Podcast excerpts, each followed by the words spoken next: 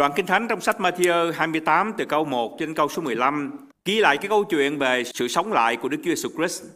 Cả bốn sách phúc âm Matthew, Mark, Luca và Giăng đều ghi lại sự chết và sự sống lại của Chúa.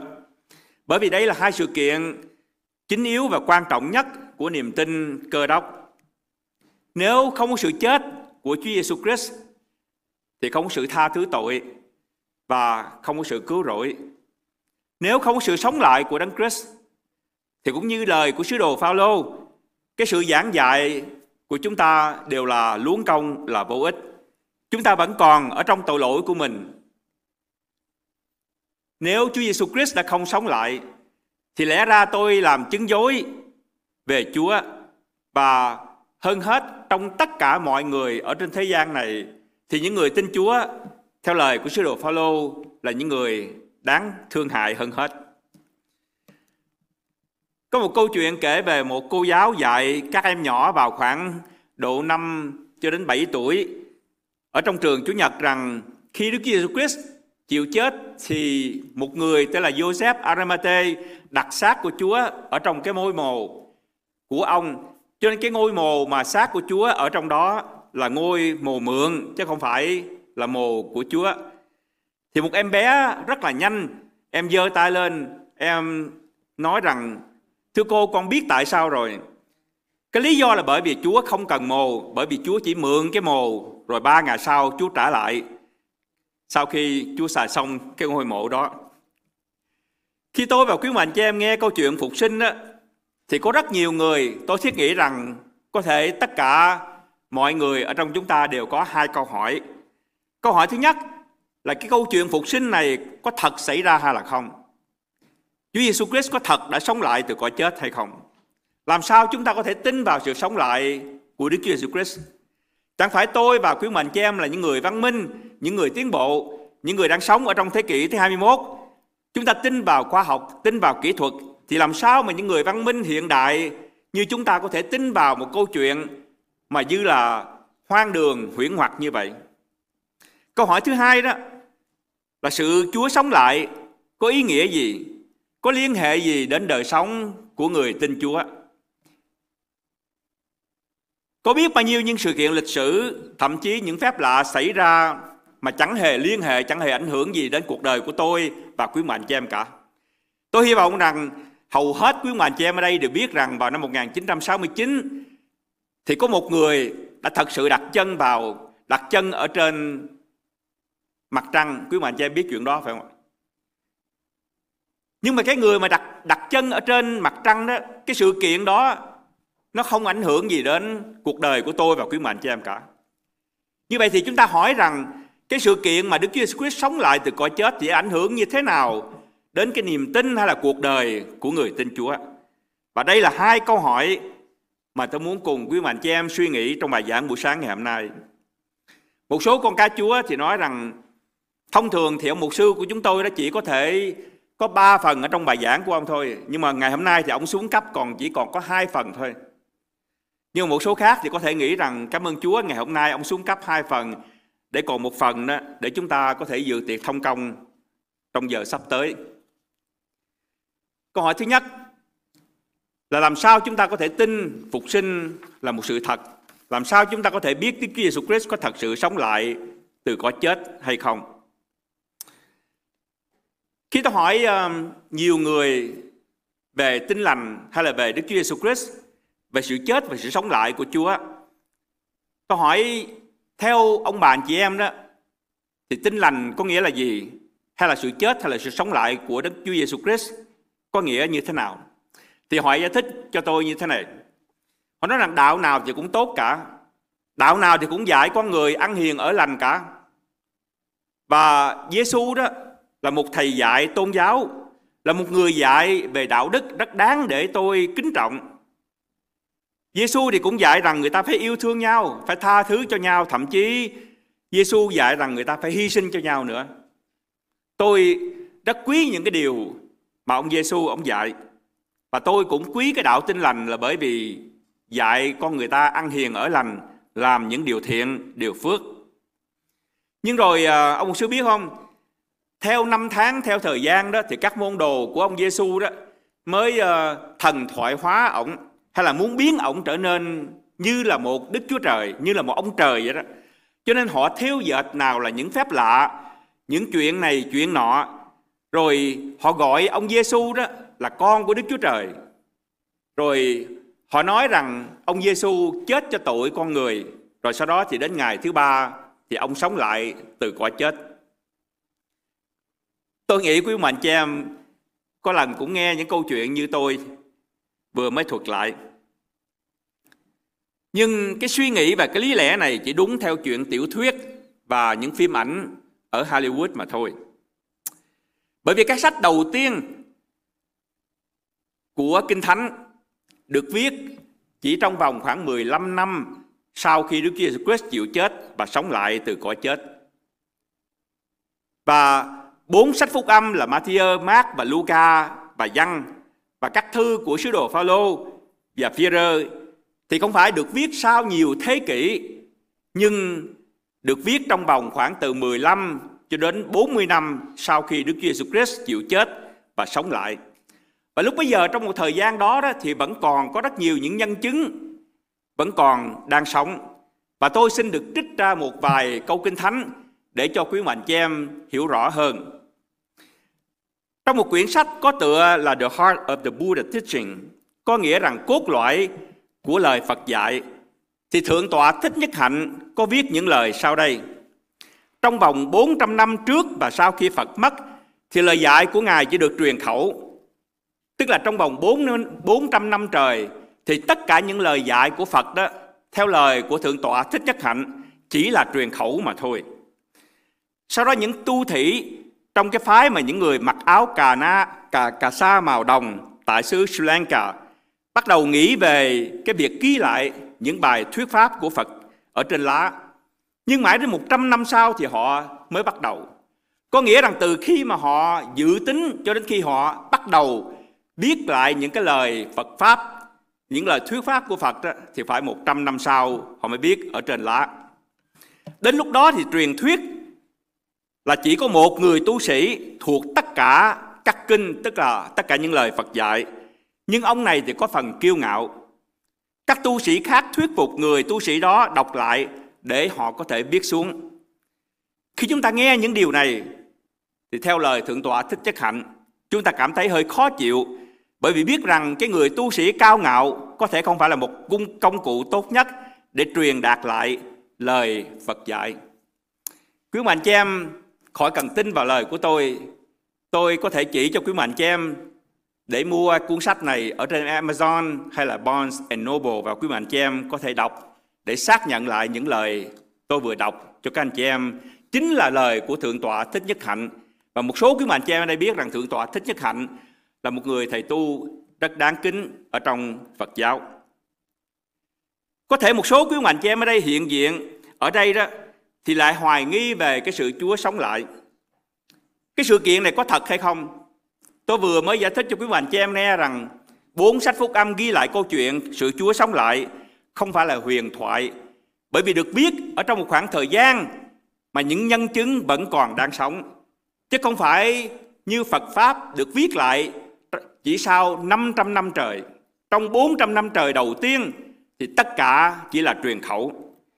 Bốn sách phúc âm Matthew, Mark, Luca và Giăng và những lá thơ của sứ đồ Phaolô và Phi-rơ viết trong khoảng từ 15 cho đến 40 năm sau khi Đức Giêsu Christ chịu chết và sống lại. Trong một khoảng thời gian ngắn như vậy thì huyền thoại không thể xảy ra quý mạnh chị em. Giả sử như tôi nói với quý mạnh chị em rằng có một phép lạ xảy ra ở thành phố Albuquerque vào năm 2021. Một số quý mạnh chị em ở đây vẫn còn sống, phải không? Quý mạnh chị em có thể xác nhận cái điều đó là thật hay là không? Nhưng nếu tôi nói với quý mạnh chị em rằng có một phép lạ đã xảy ra ở thành phố Albuquerque vào năm 1657. Ai là người làm chứng cho tôi những điều đó quý mạnh chị em? Những cái sự kiện ở trong bốn sách phúc âm ghi lại về sự chết và sự sống lại của Đấng Christ được ghi lại trong một khoảng thời gian rất ngắn. Khi đó thì các môn đồ của Chúa vẫn còn sống, những người sứ đồ của Chúa vẫn còn sống và còn rất nhiều những nhân chứng. Tôi không trách quý vị nếu quý vị có sự hoài nghi về việc Chúa sống lại. Bởi vì quý vị không phải là người ngoại lệ. Bởi vì chính các môn đồ của Đức Chúa Giêsu Christ sau khi nghe những lời làm chứng của những người phụ nữ từ mồ trở về thì họ cũng không tin. Kinh Thánh biết như thế này trong sách Luca. Từ mộ ra về, họ báo tin này tức là những người phụ nữ cho 11 sứ đồ và tất cả các môn đồ khác. Các phụ nữ gồm có Marie Magdalene, Joanna và Marie mẹ của Gia Cơ và các phụ nữ khác. Đây là một chi tiết rất quan trọng. Bởi vì Luca ghi lại rất rõ về tên của các phụ nữ này và những người phụ nữ này lúc bấy giờ vẫn còn sống. Họ thuật lại mọi việc ấy cho các sứ đồ. Nhưng các sứ đồ có tin không quý ông chị em? Các sứ đồ cho lời ấy là vô lý nên không tin. Không phải tôi và quý mạnh chị em khi nghe câu chuyện về sự Chúa sống lại thì chỉ có tôi và quý mạnh chị em là con người của thế kỷ thứ 21 chúng ta mới không tin. Ngay cả những người sứ đồ đầu tiên, họ thấy phép lạ Chúa thực hiện trong 3 năm trời khi họ theo Chúa. Vậy đó mà họ vẫn không tin. Nhiều ngày sau đó thì một số môn đồ vẫn không tin vào sự Chúa sống lại. Kinh Thánh biết như thế này. Đây là đoạn Kinh Thánh cũng trong đoạn mà chúng ta vừa nghe nhưng mà chúng ta chưa nghe đọc. 11 môn đồ đi qua xứ Galilee liền lên hòn núi mà Đức Chúa Giêsu đã chỉ cho. Khi môn đồ thấy Ngài thì thờ lại Ngài, nhưng có một vài người nghi ngờ. Tôi hỏi quý mình chị em tại sao nếu các sứ đồ ghi lại câu chuyện sự Chúa sống lại, họ muốn theo dệt lên những huyền thoại, thì lý gì mà họ lại nêu ra hai lần rằng các môn đồ lại cho là vô lý? Và ngay cả khi một số thời lại ngài thì một số vẫn nghi ngờ. Tôi nêu lên cái sự hoài nghi của các môn đồ bởi vì có rất nhiều người ngày hôm nay đó thì nêu ra một cái lý luận hay là một lý lẽ mà khi chúng ta mới nghe qua thì chúng ta thấy nó rất bùi tai nhưng khi chúng ta nghiệm lại đó, thì chúng ta thấy rằng quả thật họ là những người thiên vị. Cái lý luận này như thế này. Hãy cái gì mà xưa cũ đó là dở, chỉ có cái gì mới ngày hôm nay đó thì mới là tốt. Hay là cái người mà xưa ngày xưa thì là không có văn minh, không tiến bộ. Họ lạc hậu.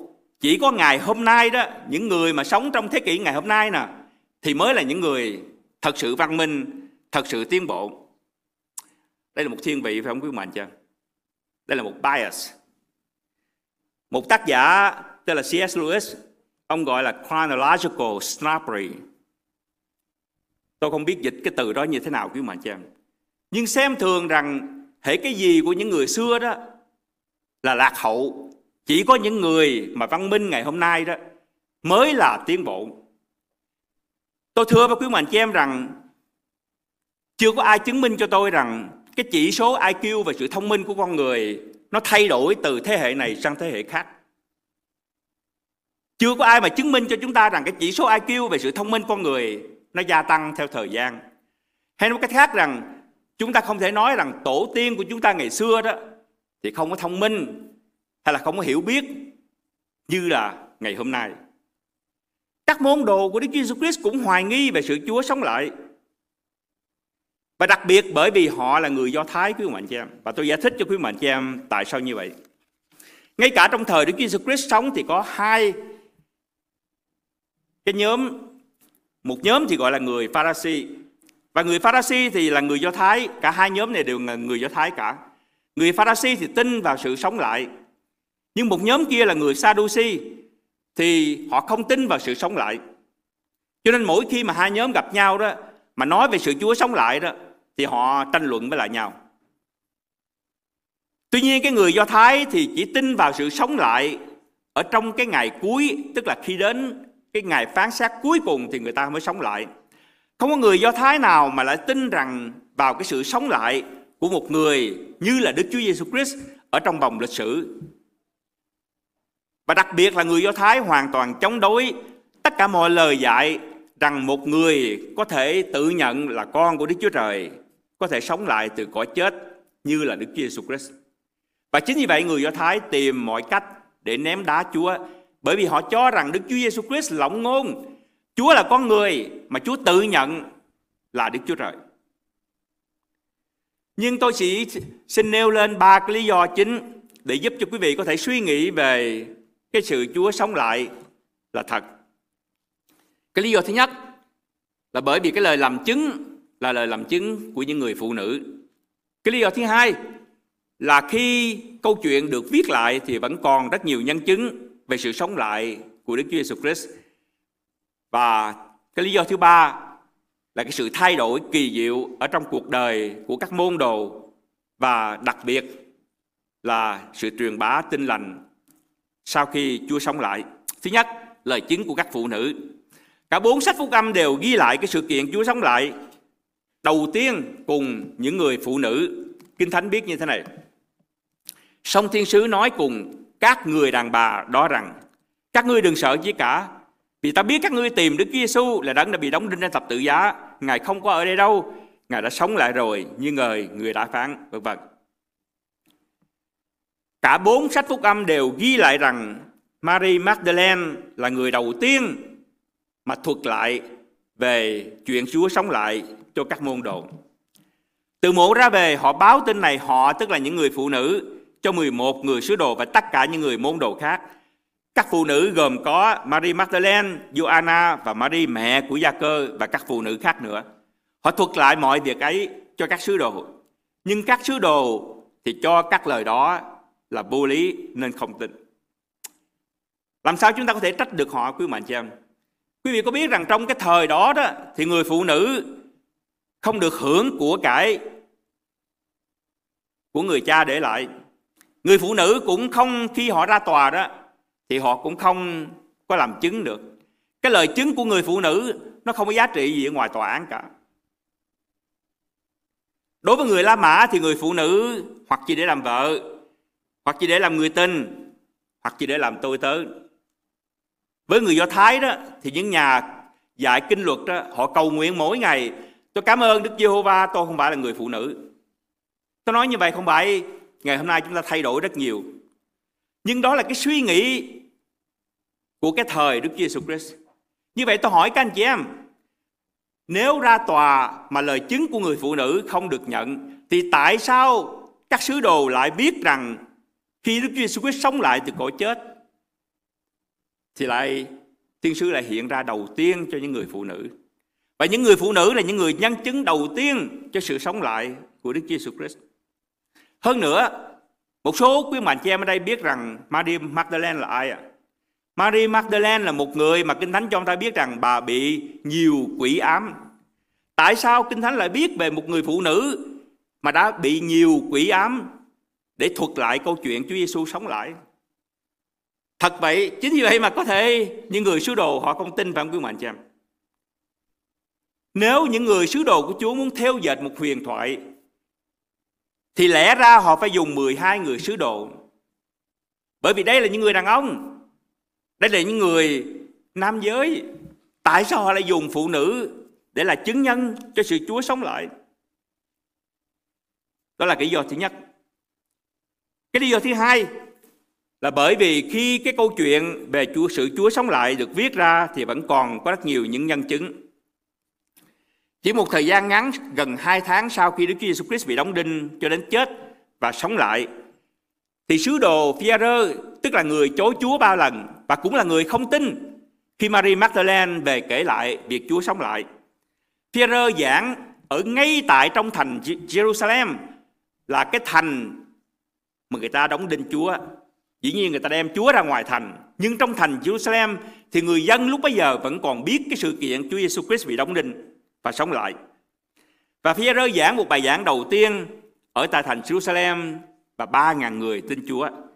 Trong bài giảng đó thì phía rơ nêu lên cái sự sống lại của Chúa như là một bằng chứng. Ông nói như thế này: Đức Chúa Giêsu Christ, Đức Chúa Giêsu này, Đức Chúa Trời đã khiến sống lại và chúng ta thấy đều làm chứng về sự đó. Chúng ta là ai? Là tôi Pierre và những anh em của tôi là những người đã theo Đức Chúa Giêsu Christ. Trước đó thì ông là một người hèn nhát, ông chối Chúa ba lần. Lý do gì mà chỉ hai tháng sau, ông lại đứng trước mọi người, ông lại nói rằng cái đấng Giêsu này nè, mà đã chịu đóng đinh trên tập tự giá, Chính chúng tôi là nhân chứng Ngài đã làm, Ngài đã sống lại từ cõi chết. Nếu Đức Chúa Jesus Christ không thực sự sống lại thì cái lời chứng của phi là lời chứng dối. Và hàng ngàn người có thể nói rằng ông ơi, ông làm chứng dối rồi. Chính chúng tôi biết rằng cái sự việc đó không thật. Khoảng 15 năm sau, một sứ đồ khác tên là Phaolô biết một lá thơ gửi cho thánh ở thành Corinto và ông nêu lên cái việc Đức Chúa Giêsu đã sống lại. Ông viết những lời như sau: Ngài đã bị chôn đến ngày thứ ba thì Ngài sống lại theo lời Kinh Thánh. Và Ngài đã hiện ra cho Sepha, tức là phi là người giảng một bài giảng đầu tiên ở thành, tại, tại thành Jerusalem mà ba ngàn người tin Chúa. Sau lại hiện ra cho 12 người sứ đồ. Rồi đó trong cùng một lần Ngài hiện ra cho hơn 500 anh em xem thấy. Và quý mạnh cho em chú ý, phần nhiều người trong số ấy hiện nay vẫn còn sống. Chỉ có mấy người đã ngủ. Có nghĩa rằng, khi ông viết cái lá thơ này đó, thì những người mà chứng nhân trong số 500 người một lúc mà Chúa Giêsu hiện ra sau khi Ngài sống lại vẫn còn đang sống. Có nghĩa rằng Phaolô nói rằng nếu mà các anh chị em không tin thì các anh chị em có thể đến hỏi người đó. Đến hỏi những người đó. Pierre khẳng định sau khi Chúa sống lại, thì Ngài hiện ra cho rất nhiều người. mà một lần thì Chúa hiện ra cho hơn 500 người và phần đông trong số 500 người đó thì nhiều người vẫn còn sống. Như vậy những nhân chứng về sự sống lại của Chúa vẫn còn sống khi câu chuyện này được thuật lại. Chứ không phải như Phật Pháp mà ghi lại hàng 500 năm sau đó. Sau đó thì sứ đồ Phaolô bị xử trước một vị vua, tên là vua Adepa và một thống đốc tên là Phê Tu. Và Phaolô được phép để tự mình biện hộ. Và khi Phaolô biện hộ thì một điều ngạc nhiên, có thể không ngạc nhiên. Ông nói về sự chết và sự sống lại của Đức Chúa Giêsu. Chúa cứu thế và chịu thương khó nhưng sẽ sống lại đầu tiên trong số những người đã chết rồi công bố ánh sáng cho dân Ngài và các dân tộc ngoại quốc.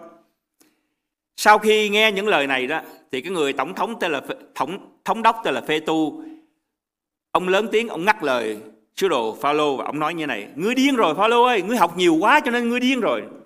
Và Phaolô thưa với người tổng thân, người thống đốc nó như thế này. Ông trả lời, thưa ngài thống đốc, tôi không điên đâu. Tôi chỉ nói lên nói lên gì quý mệnh cho em? Nói lên sự thật và những lời hợp lý. Đức vua, một người là thống đốc, một người là vua Agrippa và ông nói với vua Agrippa rằng, Đức vua thừa biết những chuyện sự kiện này nên tôi bạo dạng trình bày. Tôi tin chắc rằng trong những việc này chẳng có điều chi mà che giấu được Đức vua, vì sự việc không xảy ra ở trong bóng tối đâu. Phaolô làm chứng với một người thống đốc và với vua quý mạnh chị Ông nói về sự chết và sự sống lại của Đức Chúa Jesus Christ. Ông nói rằng, vua thừa biết đây là một sự thật. Làm sao tôi có thể giấu vua về sự thật này được? Ngay cả vua Agrippa cũng nghe về cái sự kiện Chúa sống lại. Nhưng câu hỏi rằng ông có tin không? Không. Phaolô nói rằng phục sinh là một sự kiện đã thật xảy ra ở trong lịch sử. Lý do thứ nhất là bởi vì cái lời làm chứng của những người phụ nữ. Lý do thứ hai là bởi vì nhiều nhân chứng vẫn còn sống. Lý do thứ ba, và tôi thiết nghĩ đây là một lý do và quan trọng hơn hết là bởi vì cái sự thay đổi kỳ diệu ở trong cuộc đời của các sứ đồ và cái sự truyền bá tin lành. Có một câu chuyện có thật kể về một triết gia người Anh tên là Thomas Carlyle. Ông sống vào thế kỷ thứ 19. Ông không có tin Chúa và lúc nào thì ông ông cũng bài bác Đức Chúa Giêsu và đạo của Chúa. Ông ngỏ ý với một người bạn và cái người bạn đó cũng là một người có quyền chức và cũng là một người triết gia Ông ngỏ ý rằng ông muốn lập một cái tôn giáo và cái tôn giáo đó thì có thể vượt trên đạo của Chúa nữa. Cái người bạn của ông cũng là một triết gia. Khi mà nghe nói như vậy đó thì à, không ấn tượng lắm. Và ông nói với Thomas Carlyle như thế này. Ông nói tôi à, sẽ tin anh và theo tôn giáo của anh mà khi anh lập ra nếu mà anh làm đủ ba điều ba điều này, ba điều rất là đơn giản thôi.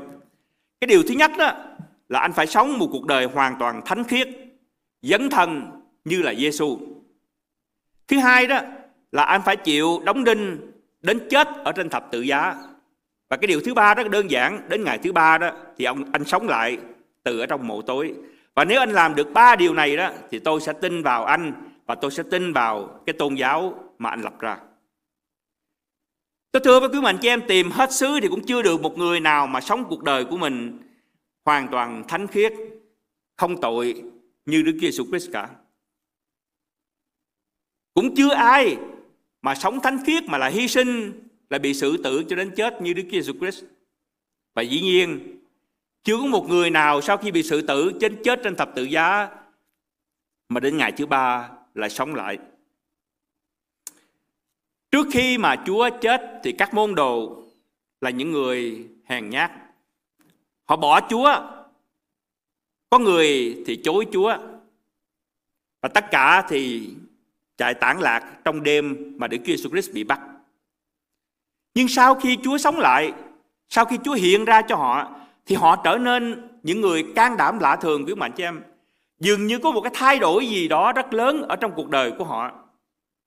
Pierre từ một người chối Chúa, ông trở nên một người sẵn sàng chết về tinh lành của Đấng Christ. Theo truyền thuyết thì sứ đồ Phaolô sau đó bị đại đế Nero xử tử bằng cách đóng đinh trên thập tự giá. Và ông xin với đại đế Nero rằng tôi không đáng như thầy của tôi, cho nên xin đại đế đóng đinh tôi ngược, đừng đóng đinh như Chúa Giêsu Christ.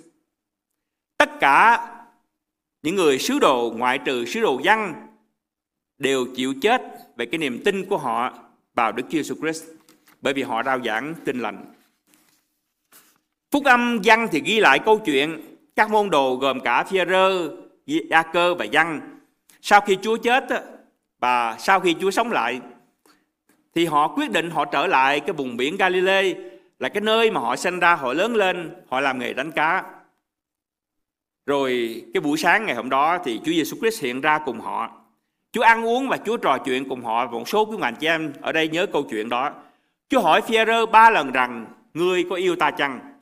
Và Chúa nói rằng nếu ngươi yêu ta đó thì ngươi làm gì? Ngươi chăn chiên của ta. Và sau đó một lần nữa Phi-e-rơ và các anh em của ông thật sự và bỏ cái nghề đánh cá mà rao giảng tin lành cho đến chết. Không có một bài giảng nào của sứ đồ Phi-e-rơ ở trong sách công vụ các sứ đồ, trong các lá thơ của ông mà lại không nói về sự sống lại của Đức Chúa Jesus Christ cả. Câu hỏi là lý do gì mà khiến họ thay đổi hoàn toàn như vậy? Câu trả lời là bởi vì Đức Chúa Jesus Christ đã thực sự sống lại và họ kinh nghiệm được sự sống lại của Đức Chúa Jesus Christ. Quý vị nhớ về một trong những môn đồ, trong những người sứ đồ của Chúa, tên là Thomas. mà người ta gọi rằng Thomas hoài nghi sau khi Chúa hiện ra cùng các môn đồ khác thì không có Thô-ma lúc bấy giờ thì ông nói rằng tôi không tin cho đến khi nào mà chính bàn tay của tôi đặt vào cái dấu đinh ở trên tay của Chúa và chính cái bàn tay của tôi đặt vào cái dấu giáo đâm ở bên hông của Chúa thì lúc bấy giờ tôi mới tin. Và Chúa Giêsu Christ hiện ra cho Thomas. Theo truyền thuyết thì Roma, Thomas là người đem tin lành của Đức Chúa Giêsu Christ đến cho xứ Ấn Độ. Và ông mất ở nơi đó, ông bị sự tử ở nơi đó về tin lành của Đấng Christ. Lý do gì một người hoài nghi như vậy mà lại sống chết vì tin lành? Bởi vì họ kinh nghiệm được sự Chúa sống lại. Tôi muốn nhấn mạnh rằng khi tôi nói rằng Chúa Giêsu Christ đã sống lại, tôi không có hàm ý rằng Chúa sống lại theo cái nghĩa bóng. Có nghĩa là như người Việt Nam chúng ta nói rằng vua Hùng Vương hay là bà Trưng, bà Triệu hay là Nguyễn Du, hay là thậm chí nhạc sĩ Trịnh Công Sơn mặc dù đã chết rồi, nhưng mà bây giờ đó thì cái ảnh hưởng của họ vẫn còn với người Việt Nam chúng ta. Không phải như vậy, quý vị chị. Khi tôi nói rằng Đức Giêsu Christ đã thật sự sống lại từ cõi chết, có nghĩa rằng Chúa sống lại ở trong một thân xác mới. Và Kinh Thánh ở trong sách Cô Tô thứ nhất đoạn 15 thì sứ đồ Phaolô cũng dạy rất rõ rằng, khi tôi và quý mạnh chị em trong ngày cuối chúng ta sống lại, chúng ta sống lại ở trong một thân xác mới, một thân xác binh hiện chứ không phải chỉ sống lại về tâm linh. Hay nói cách khác rằng không phải là bông hồn của tôi nó bất ba bất bưởng hay là bông hồn quý mạnh trang nó bất ba bất bưỡng ở đâu đó. Không phải như vậy. Chúng ta sẽ sống lại ở trong một thân xác binh hiện chính vì Đức Chúa Giêsu Christ là sự sự sống lại cho nên chúng ta mới có thể kinh nghiệm được cái quyền năng của sự thay đổi trong đời sống của Chúa và đây là phần thứ hai của bài giảng cái ý nghĩa của sự Chúa sống lại như thế nào chúng ta có thể nói về ý nghĩa của chữ Chúa sống lại trong câu cuối của đoạn, của Matthew đoạn 28. Chúa nói với các môn đồ rằng, và này, ta thường ở với các ngươi luôn cho đến tận thế. Tôi muốn cùng quý mạnh chị em suy nghĩ với tôi về cái từ ở cùng với ngươi luôn cho đến tận thế có nghĩa là gì? Sau khi Đức Chúa Jesus Christ sống lại từ cõi chết, Chúa nói với chúng ta rằng ta ở cùng với các ngươi thì có nghĩa là gì? Có nghĩa là Chúa ở cùng với với chúng ta như là một đấng hiện đang ngồi bên hữu của Đức Chúa Trời. Đấng nắm giữ trong tay của Ngài lịch sử. Đấng sẽ phán xét mọi người ở trong ngày cuối.